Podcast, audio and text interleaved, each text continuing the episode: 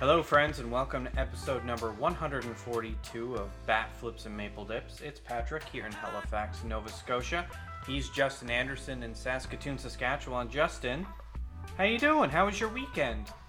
Weekend was great, man. It was nice and warm here. Uh, tried to stay inside. Had dinner with my girlfriend's family last night, which was awesome. Hey, yeah. Yeah, saw awesome. her uh, saw her grandmother for the first time since pre-COVID, so that was that was nice to see. Everybody's vaccinated now, so we're starting to get back out into the world a little bit. yeah. How was your weekend? It was good. I mean, I had a five day vacation. So Nice. I had Thursday, Friday, Saturday, Sunday, and today off. Today being Monday, July 5th. So, uh, staycations. They're very underrated. I like it. It's very refreshing. It's a nice little recharge, hey, and you can get those few days off. Yeah, I mean, I had intended on exercising a lot during this uh, period. However, uh, we had rain Saturday and Sunday, and I think we had it Friday too, and it was Oh, wow. just, Im- yeah, it was impossible. I got a little bit in, but it was mostly walking in the rain, which sucks. Uh, I got a bunch in today though. I did about five miles today, so that's good. Nice. That's a good little good little trek. Nice little clip, yeah. It tuckered me right out, so I'm, I'm, I'm good to sleep well tonight. Although I'm drinking some Diet Pepsi right now from uh, Harvey's. I had some Harvey's for I treated Isn't it myself. Harvey's? Harvey's, yep, delicious. Um, we got a lot of news and shit to talk about, so let's just get right into it. But before we do that, Justin Anderson, uh, people can find us on Twitter at BFMD Podcast. You can check us out on Anchor, Apple, Spotify, Google Podcasts, Breaker Pocket Casts, Radio Public, Stitcher, TuneIn, and more. That those are all the places you can find us. We do have our website. It's still uh, still around bfmdpodcast.com. Uh, as always, thanks for listening to us, and uh, feel free to give us a follow there on uh, all of our internet channels. Justin Anderson, let's get into the news. Let us do that indeed. Yeah. So some some return to Toronto news has begun to surface.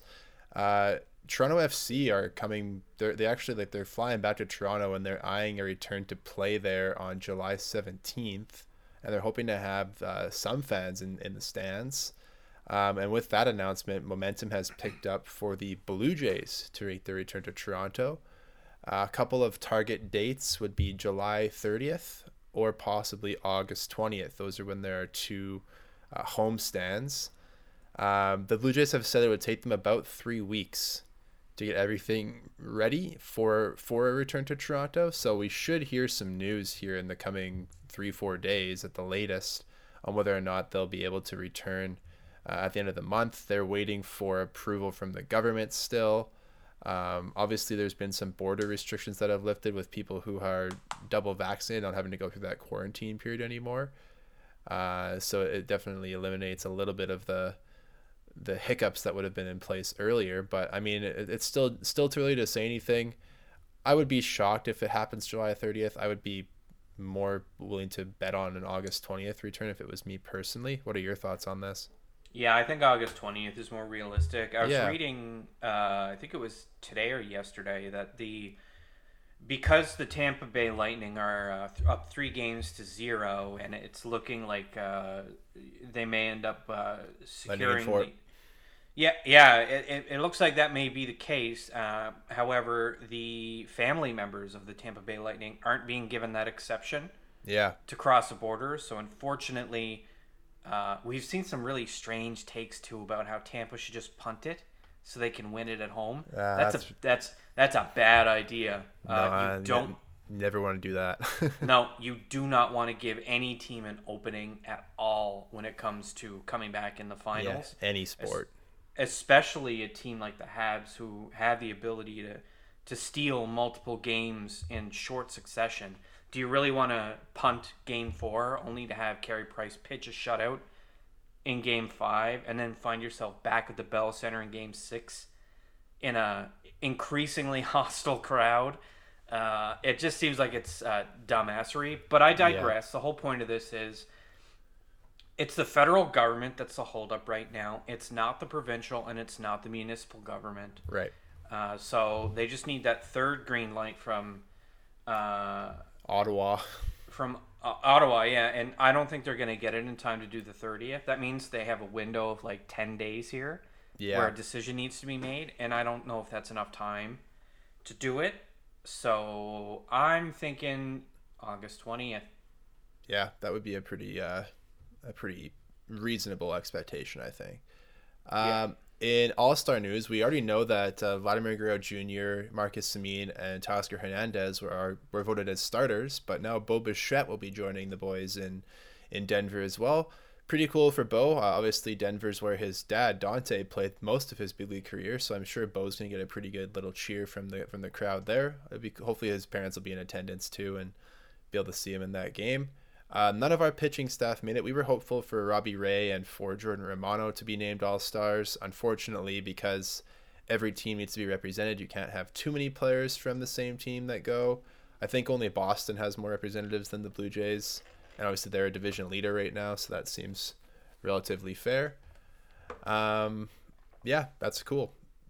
Now, in John Axford news, since we're all really curious to see how he plays into the Blue Jay plans this year, uh, when Danny Jansen was activated off the IL, he was asked about Axford, and he said that uh, that he had caught him down in AAA, and he said that he was quote unquote throwing bowling balls. I don't think there was a pitch under 97, so it's good to see the Axeman throwing gas, um, as was reported from the Olympic qualifiers as well too when he was pitching for Team Canada. So that's that's good news. It could be uh, interesting to see uh, the 30. I think he's 37 years old now. The Axeman get back to the big leagues. I'm excited about it because I feel like we need somebody like that in the pen. Although I am concerned as far as like it's great. He has a Yeah. he has a he has a very good biting uh, fastball. But what's his second pitch? Yeah. Do you know what I mean? Yeah, I'd be curious to know how his breaking stuff is doing this year too, because yeah, You can't you can't just come up and throw nothing but but fireballs because eventually they'll catch up to you. I'm not saying he's not ready or anything like that. I just want to know. I wish there had been more information about if he's throwing heavy heaters. That's great. That's a great sign. You could come in and do an inning throwing nothing but like heavy heaters, but you know, I I don't know if that's enough diversity in your pitches to. uh because we know we know uh, James Dykstra throws 99, Right. ni- 98, 99, and, and he's still uh, up and down in tri- double A and triple A. Shout out to James Dykstra. Uh, get well soon, bud. We know you're on the 60 day, but hopefully he's back. What do you think? Axeman, are you excited? Yeah, I- I mean, we've seen how rough our bullpen's been, so anytime you can add a guy with some experience, and if and if he's got the secondary stuff to complement that 97 mile an hour heater, then I think it's worth a worth a shot anyway. Um, in other roster moves, a couple guys who have been in the bullpen this year, with with uh, lefty Travis Bergen and righty Jeremy Beasley, they both cleared waivers today, Patrick, and were outrighted to AAA, so nobody claimed them when they were DFA'd. So they'll Yep. report to Buffalo, or they have the option to elect uh, free agency, but they've both been assigned to the Bisons at this point. So looks like they're both still in the organization, and we could see them back in the future. Uh, Yep. yeah. Anything to add on those guys? No, not at all. I mean, this was expected, and the more that we add arms uh, in the coming weeks, which I I imagine it's it's got to be inevitable, more we'll see more players uh, get optioned down. I'd say the safest uh, guy uh, in the bullpen is Jordan Romano, and then after that it gets it'll be it'll be interesting, especially when with a guy like Rafael Dolis coming back and not necessarily looking the best. We could have Yeah. a total overhaul of our pen before we even get to like, you know, the end of next week. Yeah, which would be great because we got a we've got a reasonably tough schedule the second half of July. Yeah. Uh, lots of divisional games in there against the the Red Sox. I believe we get a couple of series against them, so it'll be important to uh, get some upgrades before that time happens. And hopefully, guys like Borucki are back by then. Uh, you've got a trivia question here. I'm not sure. Are you, are you wanting to ask this to me, or is this just a general general knowledge I question? thought it, I thought it would be interesting. I was looking up the stats just to see who was heating up and if there was any, if it was worth kind of uh, worth talking about today on the episode. Uh, just curious, see if you can answer these questions. In the last 30 days, which Toronto Blue Jays lead in the following stats? So the first one is batting average. Yeah. Um, I would say the only restriction to this is uh, anybody who played less than 10 games I didn't include. okay. so- Well, I'm pretty sure it's Vladdy. Nope. Really? I don't Nope. believe you. The answer is Santiago Espinal. Oh, oh, you're Yeah. going like really, really off off the bench here. He- no, I mean he's he did he played 12 games in the last 30 days. Which, I don't know if that's fair. uh, well, I mean, okay, so let's. I'm pretty sure it's Vladdy. He's hitting like three six, close to 360 the last 30 games. all right, here's what we'll do. Um, let me go to all players, sort by last 30 days. Oh, for fuck's sake, why is it? Last 30 days. No, actually, uh, Espinal played 15 games. Oh, he only has 35 at bats. That's really. Okay, Yeah, maybe. that's that's very skewed. That's Yeah, why I wasn't uh, calling a guy who has 35 at bats. That's and like actually- 10 games worth. All right, all right, fair enough. The the actual you're still wrong though. The answer is Bo Bichette. Uh, In the last 30 hit days or the last 30 games? Thirty games. Oh, really? I'm pretty sure that's wrong too, but Nope. I looked it up Uh, like yesterday Bichette, after the game. Bo so- is hitting 349 in his last 26 games. Vladimir Guerrero in his last 26 games is hitting 330. So Hmm. suck it. Interesting. Uh, so we'll say in the last 30 games, who who leads the team in OPS? Um, jeez. Well, if it, it's probably it's probably got to be Vladdy still. It's Vladdy. Yeah, Yeah, it's absolutely Vladdy. He definitely slug- doesn't. He definitely yeah. He walks more than Bo Bichette does too. So. Yeah, and his slug is through the roof. You got Yeah. that one right. And then the last one, who leads the team at RBI in the last 30 games? Ooh, I think this one's either going to be, it's either Vladdy or Marcus Semien. I think one of those two. Pick one. Marcus Semien. You're wrong. It's both. Oh, they're they're tied. they're t- they're actually tied at 22. Oh wow. Uh, So I was. and I and was Bo sorry. Bichette, Bo Bichette has 20.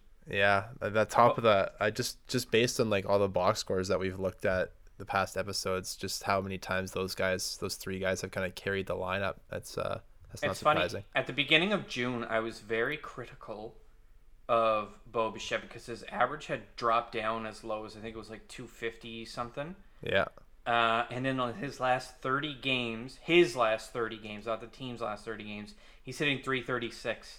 yeah, he's really come around. And he actually he's starting to take walks too. Uh, in that A same few more. period. Yeah. Yeah. his OBP is 385. So like obviously all star caliber. Slug is uh, much lower, 488 compared to Vlad. But he's not really. I mean, I guess he is. He has 15 home runs. Yeah, he's third on the team, tied with Grichuk, I think, for for home runs. Marcus Semien's like top ten in the league for home run hitter, hitters too right I now. know. So which is that dude's just uh, playing his way Mashing. into a massive payday.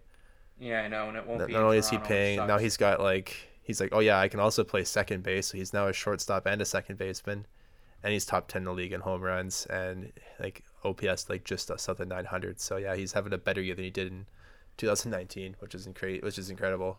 A part of the reason why I picked Santiago Espinal was because I just wanted to highlight the fact that coming Oh, off yeah. the bench right now, he He's is one of one of the hottest hitters that we have on the team.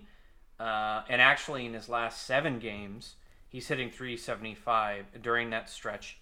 Uh, he 16 at bats. Yeah, so well, the, he's, he's, the Buck and Tabby made a good point the other day when they're talking about Espinal's been really playing third base when they've got Strip and Ryu playing on on, on the mound because both those guys are heavy ground ball pitchers and they have and he Yeah. also, he's obviously their best defender at third base. So he, interesting to point out. Before before we traded Panik, he wasn't really an everyday guy.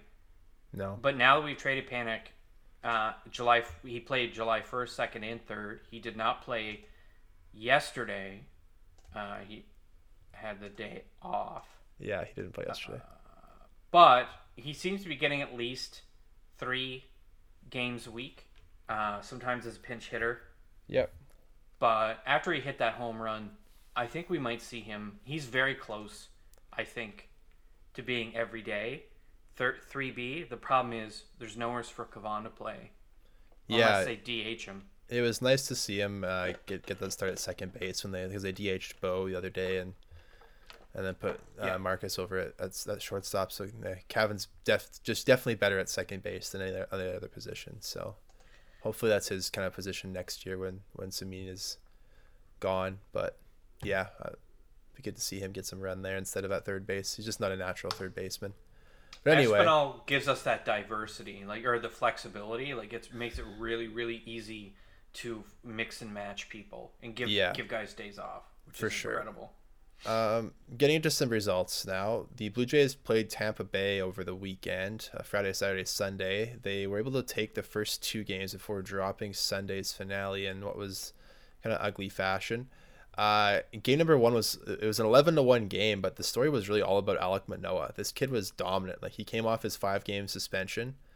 Uh, he had dropped his appeal after he had lit up the Marlins uh, last weekend, uh, and he ended up going seven innings, only three hits, one walk, and 10 strikeouts. So it was the second most strikeouts in a game by a Blue Jays rookie.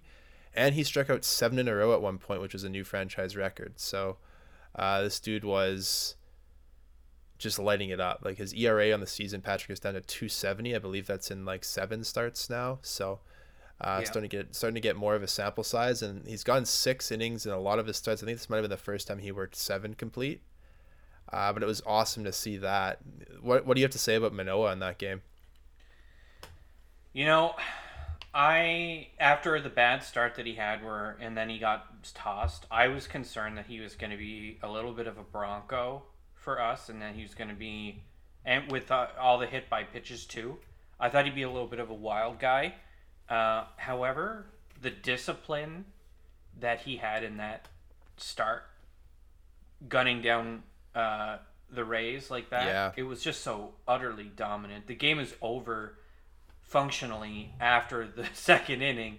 Uh, however, the domination just continued on, and I thought maybe we might see him go on to see if he could get the complete game. But you know, when you're up by that many, they had scored three in the in the bottom of the seventh, so it just didn't make sense. Yeah, it wasn't wasn't worth risking injury when he's pitching that well. He'd already thrown like 109 pitches at that point, and a lot of high effort ones too with the 10 strikeouts. So um, yeah, Allgaier though getting the ninth.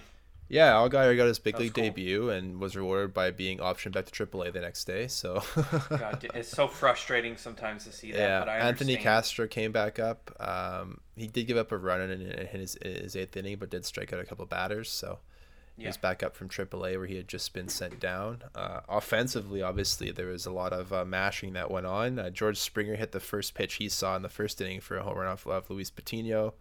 Uh, Marcus Semien hit his 21st, and Vlad Guerrero went the other way in the uh, in the seventh inning uh, for his 27th of the year. Yeah, it was offensive display. 11 runs on 12 hits. The Jays walked four times, struck out nine. Uh, everybody except for Grichuk in the starting lineup had a hit. Um, Grich is Grich is a little bit cool at that point, so. Uh, but it was great to see the lineup just kind of just absolutely mash. That's how you want to start a series against the against the Rays.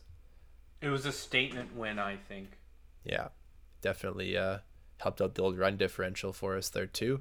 Uh, Saturday, July third, the Blue Jays doubled up the Rays six to three. Ross Stripling gave the Jays five and two thirds of a one-run ball. He did walk three, uh, struck out five, and the one run he allowed was on a solo shot. ERA on the season, Patrick is down to four oh six now. For a friend of the show, Ross Stripling. Uh, Adam Cimber actually picked up the win, his first win as a Blue Jay. He worked an inning and gave up one hit. Tim Mayza struck out three batters in his inning and a third. And then Jordan Romano ended up giving up a couple of uh, runs. He walked two batters and they came around to score uh, in the ninth, but his ERA still sits at 176 on the year. The Jays got to uh, the Rays, uh, Rays pitching staff in the sixth for five runs. They scored six runs on six hits. Uh, it was a much different story. The, the first game of the series, it was really all about the top half of the lineup. This was kind of the meat of the order. Uh, we had Guerrero, Springer, and uh, Hernandez with a hit apiece. Springer went deep again. He hit the first pitch he saw in that game. Second day in a row, he took the first pitch he saw for a home run. Pitchers aren't going to throw him first pitch fastballs anymore. Um, and then Espinal hit his first home run of his big league career in the sixth inning. uh, with with uh, one on and two out. So congrats to Santiago Espinal on his first career home run. That was game changing. Yeah, uh, Cavan Biggio had a two-run double as well in that inning. Uh, he's hitting 236 on the season with an OPS over 700. He, he walks so damn much. He's been hitting really well since he came off the IL. Um, and yeah, that was really the story of the game was that five run sixth inning, and then obviously Romano gave up two, but by that point it was too late. The Rays had committed their two errors in that game. They're up to three errors in the series through two games. A little bit shaky on defense. Yeah, it was an ugly game for Tampa. Um, I would say when it comes to the pitching, uh, Strips was okay. Uh, I don't know how to how to diplomatically say it, but it looked like there were some control issues. Yeah, he's a little Uh, bit off, but I mean he's he able to battle. So He battled his way out of all the uh, the ugly situations, which is something that he hasn't had to do in it in you know his previous thirty something innings of work. yeah, uh, since he started to get hot. However, um, because he, you know, because we went into the bottom of the sixth in a tie game, it was still, you know, walking out with a no decision, uh, and obviously he has some stuff to work on for the next start, and I imagine he will bounce back. Uh, the same way he has uh, routinely now in in the last month and a bit. So, Yeah, any anytime you if you if you were to tell somebody that he walked more batters than he gave up hits, you would probably think that it went much worse than it did. But it was only two hits allowed and three walks, so we're we're in a ton of base runners for the Rays in this game. Yeah, and and the home run was in the fourth inning too, and there was nobody nobody, Nobody on, on, so there was yeah. not really a lot of damage. Um, and you take that run away, and you know it's. I mean, it was as good as could be expected. Uh, Romano looked not great in the ninth. No, and they brought him in the non-save situation too, which I was kind of surprised by. They had him warmed up, and he hadn't worked in a few days, so I understand Yeah. giving him some work, but um, I don't know. I'm, I'm never really a fan of using your best reliever when you're up by five. I know they wanted to close the game out and just get the win, which which he ended up doing, but they might have needed Yeah. him on Sunday. I would have I would have put Trent Thornton in that position, but I understand people would have would have. I don't really trust that Trent Thornton right now. Yeah, but we are at that point we were up by uh, five, and we only needed three outs. yeah, well, we've seen how that goes in a few Uh, times. he's this been given up, he's given up a lot of home runs recently. Dingers. Uh, however, you gotta these guys. This is the same thing Montoyo keeps saying: is these are the guys we've used all season. They're Yeah, the ones who are they're here. gonna they're gonna play. they're gonna play. In a non-save situation, I agree with you. I would not have put Romano in there, um, but it turned out to work in our favor because we didn't need Romano the next day. Yeah, and the Jays, as Patrick just alluded to, did not win on Sunday. They lost five to one. It was kind of a rough game for Bo Bichette. Um, he had two errors in the field. One is a fielding error, one is a throwing error, and he was also picked off on first base as well too. Um, so it was just That was really an ugly, ugly pick off. it was bad. Yeah, he was going on first movement, and McHugh just didn't really move. He Bo just tried to jump him and, and time it, and he did not time it. McHugh stepped off, and he was out by a lot. Um, there was another play in this ninth inning that really cost the Jays the, any chance of coming back too. They were down two to one going into the ninth, ended up giving up three runs. A big part of that was the fact that uh, there was a runner on second with nobody out. Dolis had given up a double. Rafael Dolis was just back off the IL, by the way. And then there was a line drive hit to right field, which would have been about uh, two steps behind Teoscar Hernandez. Lightsey was just back out twice, but he came in on it first and then tried to go back and it was over his glove. Uh, it was scored a double, but in reality, it was an, a, a fielding error. But they don't score those doubles. He didn't really make a play on it. They don't score an error because he didn't make a play on it. So the Jays technically had three errors in this game, uh, which which isn't ideal. Um, they ended up so the so the the go ahead run or the the third run scores for Tampa there, so it's three to one, and then they ended up getting Austin Meadows who hit the ball at third base as they he he tried to advance his double into a triple. So, but then Dolis did give up uh, two more runs for three total in the inning. Just didn't look great. He had only got one out. Uh, Sestado came in and was able to mop up some damage.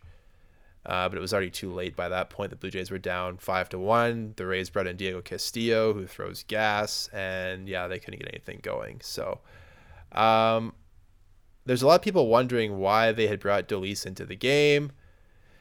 He hasn't been good in high leverage situations all year. Fresh off the IL, you would think that you maybe want to work him back in and maybe a low little mid leverage kind of middle innings uh, spot, but instead they they seem to just think of Dolis as 2020 Dolis when he pitched in, in the eighth and ninth innings, and he hasn't been that all season. So I don't know how much more he has to blow before he stops getting those leading opportunities. But uh, did you think he should have been in that situation, Patrick?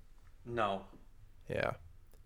And again, because you had used Romano the day before, it, what if you what if you were you're down two to one there? You bring your you bring your mono in in that situation in the ninth inning, and he shuts the door. Then you're down one, and you have to score one run off the Rays closer instead of four. So it's a bit of a different different ask. So uh, one of the reasons why you shouldn't use your closer when you're up by four runs or up by five runs, excuse me, the day before. So yeah, just some interesting bullpen management in that but, series.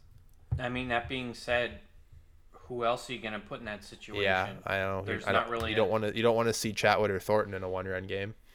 Nope. Uh, Dolis is back, and you know. Yeah, Cimber had already pitched. They could have maybe tried to stretch Cimber into two innings that that game, but. Uh, I wouldn't. Um, yeah.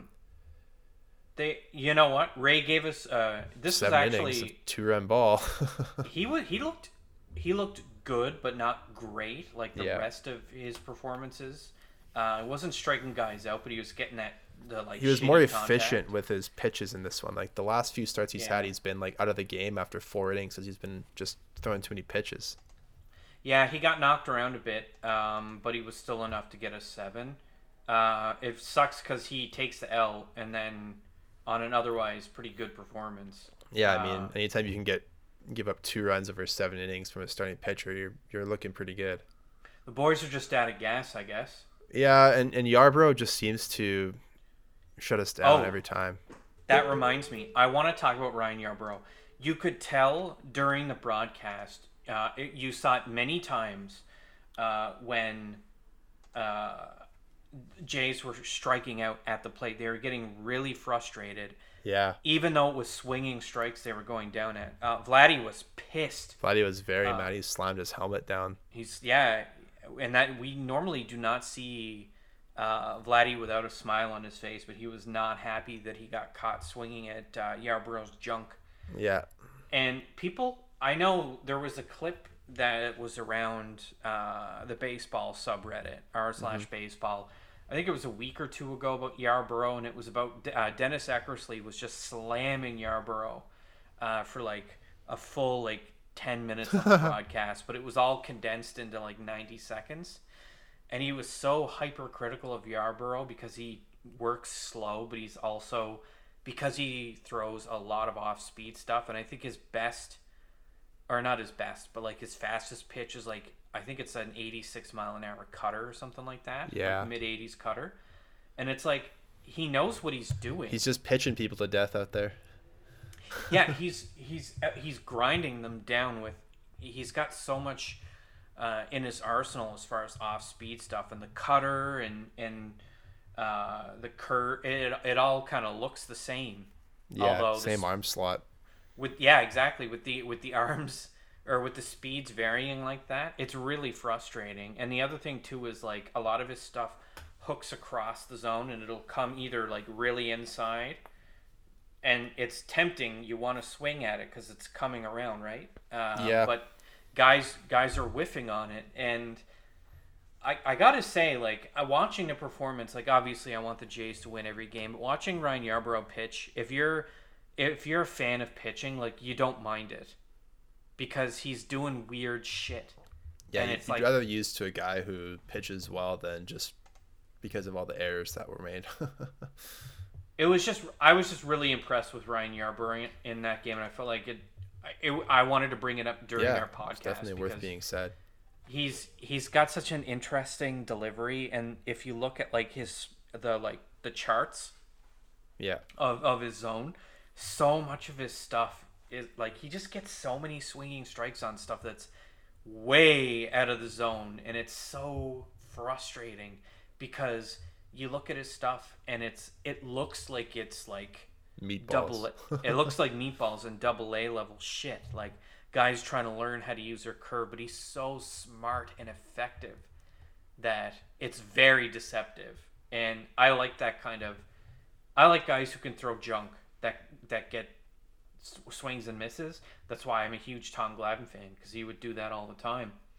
Um, I think that's enough uh, pumping the tires on Ryan Yarbrough. Yeah. Uh, so with the two to one series win, the Jays picked up one game on the Rays. They're now four back instead of five. The Jays sit at forty three and thirty nine. They're eight and a half back of the division leading Red Sox, four back of Tampa Bay in the division and the wild card. Uh, and uh, they are they're currently uh, right behind Seattle. Seattle's got a, a half game on us. They've played a couple extra games. Uh, the current wild card standings have Tampa and Oakland in the wild card. Tampa at 48 and 36, Oakland at 49 and 37. Then it's Seattle at 45 and 30, and then your Blue Jays at 43 and 39. It's worth noting that out of non playoff teams, the Blue Jays are the only team with a positive run differential at a plus 73.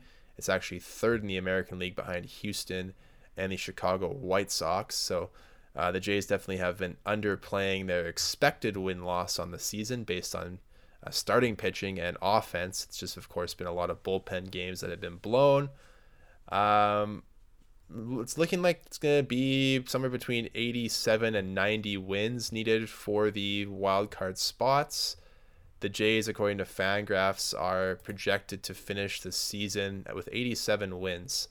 Uh, the Athletics and the Rays are projected to win 88, and those would be the two wild card spots. The Jays and Yankees are both at 87 right now, so it's going to be close, coming down to the wire there. Uh, it's worth noting that the Red Sox are projected now to win 95 games, so the, the, the projections show that they should firmly win the division, but that could still change. Of course, the Red Sox are waiting for Chris Sale to come back, so that could make a huge difference for them. But uh, it's it's worth noting that hey, we're we're based on projections, we're basically one game out of a wild card. Patrick Marsh. Yeah, it's worth noting too that as of right now, uh, Tampa Bay has played two more games than we have. Yeah. Uh, and they're actually playing a third one right now. And uh, Brandon Lowe just hit a grand salami Hmm. uh, off Cleveland. So it's worth noting Cleveland, that's a team that we're competing against to uh, try to They're move up half in a game standings. behind us. So even if Tampa happens to win today, uh, that'll bump us down to four and a half back Yeah. of the wild card. However, we will have three games in hand. Got to win them. Um, and the games against Baltimore are going to be very juicy opportunities for us to make up some ground. Um, I don't. Who knows though? Maybe Cleveland comes back after uh, after Yep. that salami. good uh good segue patrick marsh because uh the games against baltimore are what are coming up next we've got tuesday wednesday thursday at camden yards the starters for your blue jays are Steven Matz, Hyun-Jin Ryu, and Alek Manoah on Thursday. All games are at 7:05 Eastern Time. The Orioles have not announced their starter as of now uh, for tomorrow's game. It's still TBD on MLB.com, so we're not going to report any speculation. Uh, Wednesday is going to be Ryu versus Matt Harvey, who the Jays are going to see for the third time this year and who they've had their way with. And then on Thursday, it will be Manoah versus Keegan Akin, another guy that uh, is not having a good season. Both starters for the Orioles have ERAs above seven.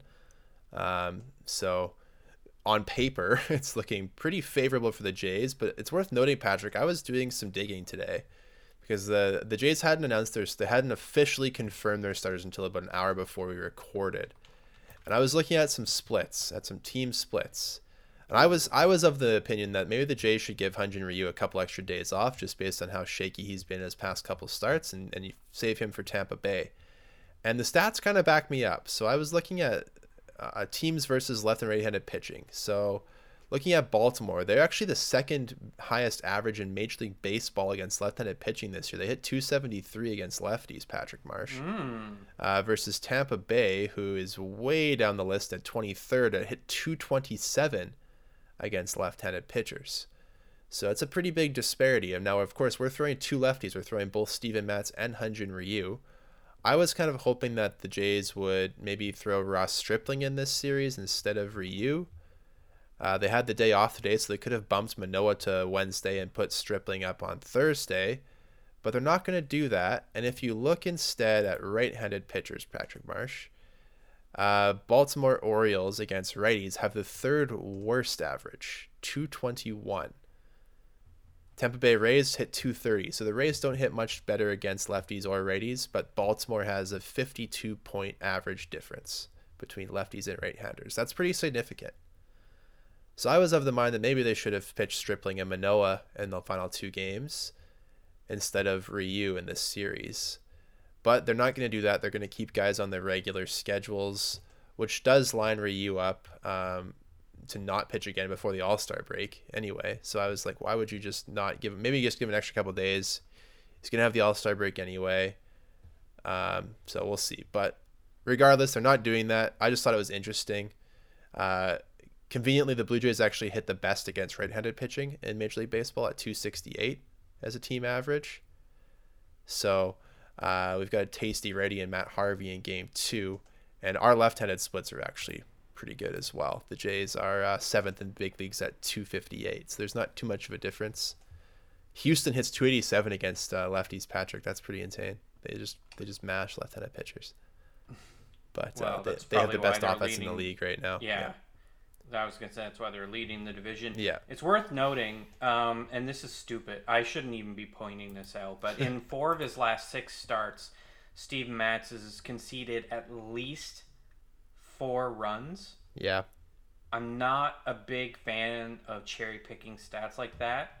Uh, however, uh, it's it's worth posing the question at least because it, I almost feel like Matz versus Harvey would have been a better matchup. Just bump everybody a day and go bullpen versus TBD. Yeah, I wouldn't have done that, but Uh, well, I mean, or something. It's you've just got like, five healthy starters. You shouldn't use a bullpen day. Yeah, I, I just the match I don't know just because they're so good at left-handed hitting and Matt Harvey is pretty much a gimme for us. Yeah. He's been so he's he's struggled so much. I don't know. It's just kind of weird to me. Like I don't, maybe not bullpen, but I mean, is there any who's? I guess it's Matz. It's Matz. Uh, I was hoping for Matz Manoah Stripling in that order because they could have used today's off day as like a day in the in a turn of a rotation, and they could have just mm, kept everybody on their normal rest, and they could have put Manoah on Wednesday and Stripling on Thursday. But we're not going to do un- that. unfortunately, we're gonna get double. We're gonna get a double scoop of of Matz this week then, because it'll Yeah, be we him. will. It'll be him on Sunday then, uh, Yeah. against uh, presumably against uh, Tampa, Tampa Bay, Bay. which yeah. means Strip uh, Strip C gets the opener. Uh, Ray gets the second one. Robert Ray is gets the second one, and then Matz. yeah, Matt, Matson is the third, unless eight dimensional chess. Hyun-Jin Ryu goes again on Sunday. Yeah, he wouldn't do that. no, on four days rest. I don't know. no, Probably not. not gonna happen. Um, but yeah, that's I just thought it was interesting to point out those those split numbers because of the fact that the Orioles are so much worse against right-handed pitching, and Yeah. we could have kept we could have thrown two right-handers against them on regular rest. But it, it is what it is. Everybody's gonna get an extra day off with the off day. Just get a little refresher for those pitchers, and then actually, obviously all of them are going to have the All Star break with no none of them going to Denver. So we should have a pretty fresh rotation and bullpen coming back after the All Star break. But yeah, that's that's gonna that's gonna do it for us. Uh, one more thing I want to point out: uh, everybody's favorite catcher right now, Reese McGuire. He's four for his last nineteen. Patrick, that's a two eleven Oh, average. For God's sake. So everyone was talking about how he's the next coming of Christ and how he's going to be the starting catcher going forward. And yeah, he's he's cooling off. I just wanted to point that out. He was fueled by a BABIP uh, disparity. His BABIP was like almost 400, so that's not going to happen for a full season. Oh, totally sustainable. Okay, but it's it's 19 at bats. If he has two extra hits, you say nothing. Exactly. So he, it's a- he come on now. I'm just pointing it out that he has cooled off. He's still hitting 349 in his last 15 games, but his last seven haven't been great. So just want to point it out, just to everybody who thinks Reese McGuire is so great. Uh, but that's gonna do it for us. Uh, we'll be back uh, sometime over the weekend, likely uh, maybe after the the Tampa series. We can't really preview that one since we we know who's going to start for the Blue Jays theoretically, uh, but we don't want to preview too far ahead just in case things change and we look like idiots. Uh, but for Patrick Marshaw in Halifax, Justin Anderson here in Saskatoon. Follow us on Twitter at BFMD Podcast. Listen to the show. We're hosted on Anchor. Shout out to them. Listen on Apple, Spotify, Google, Breaker, Pocket Casts, Radio Public, Stitcher, TuneIn, so much more. You can find all of the shows in blog form on bfmbpodcast.com. Thanks again for taking the time to listen to us. Give us a follow, give us a review, send us your questions, and we'll talk about them the next time we record.